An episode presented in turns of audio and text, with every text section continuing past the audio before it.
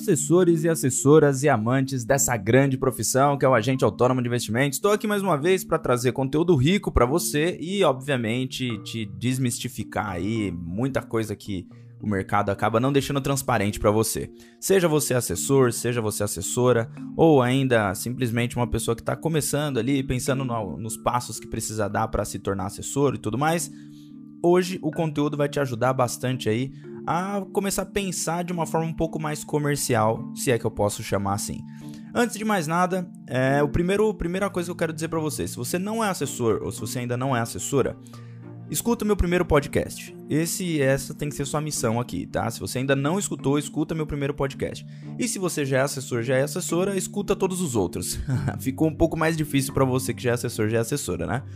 Bom, e também tem os vídeos no, no YouTube, tem também é, os textos lá no site e várias outras coisas.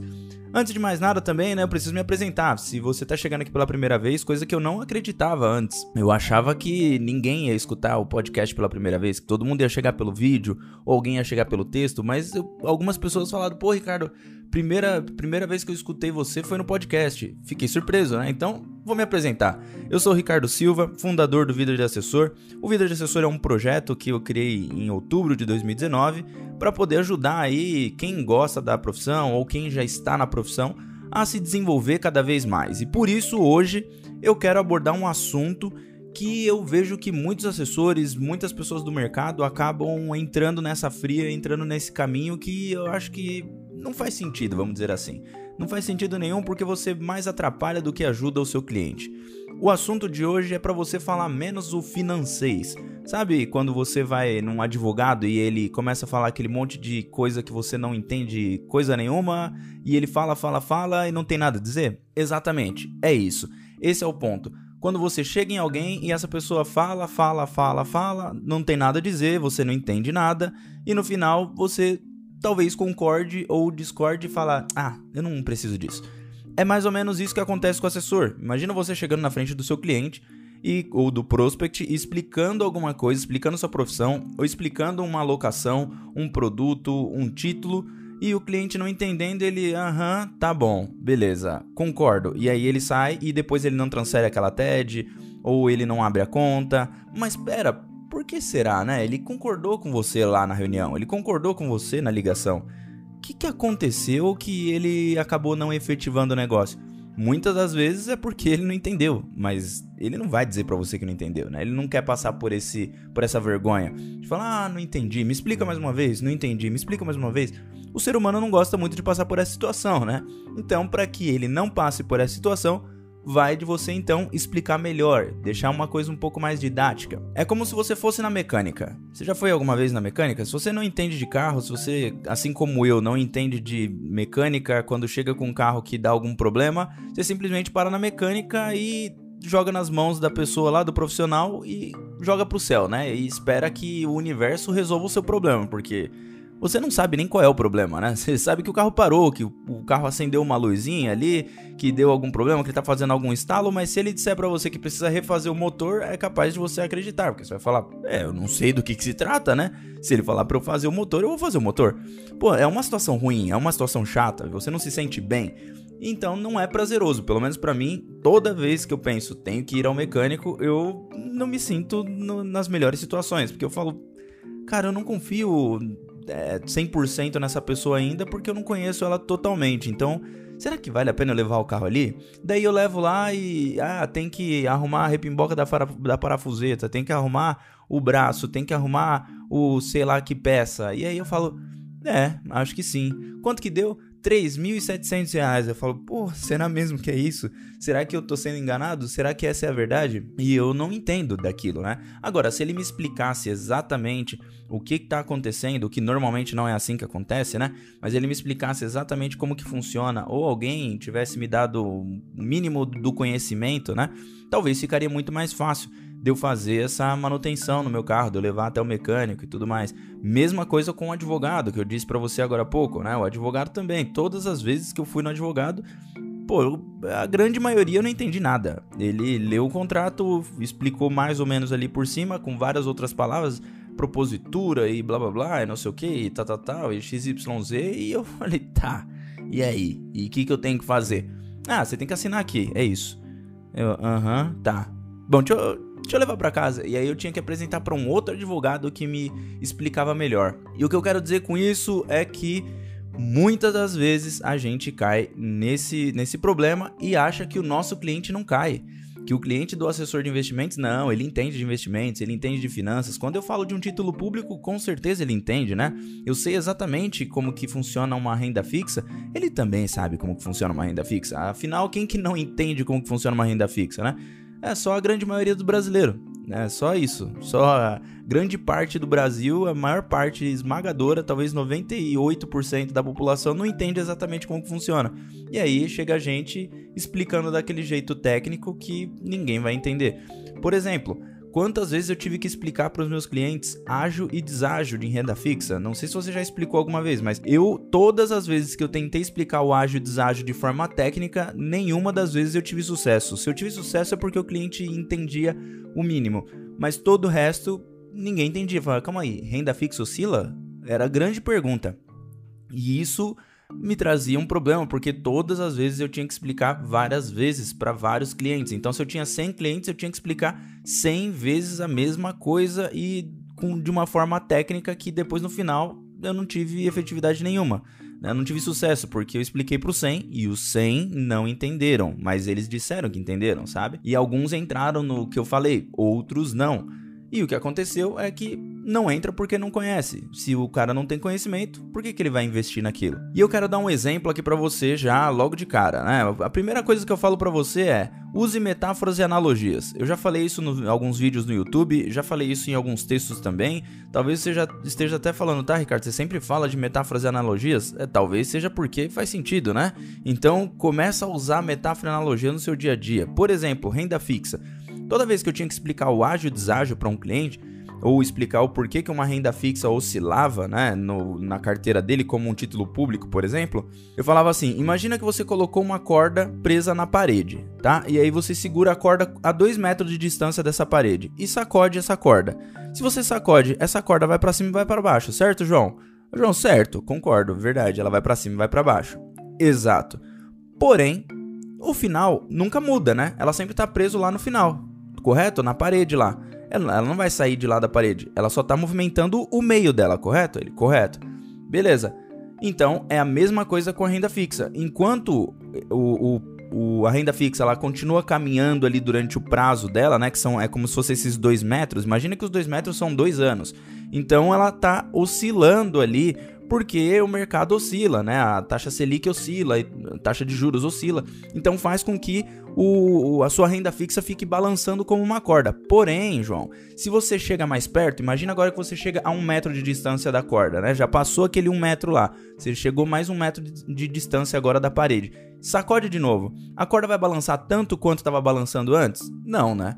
É a mesma coisa com a renda fixa você vai chegando mais perto do prazo de vencimento, ele também não oscila tanto. Agora, João, fica a 10 centímetros de distância e balança a corda. Percebe como a corda não oscila mais? Ela agora está muito oscilando quase nada. Por quê? 10 centímetros é muito pouco para ela oscilar.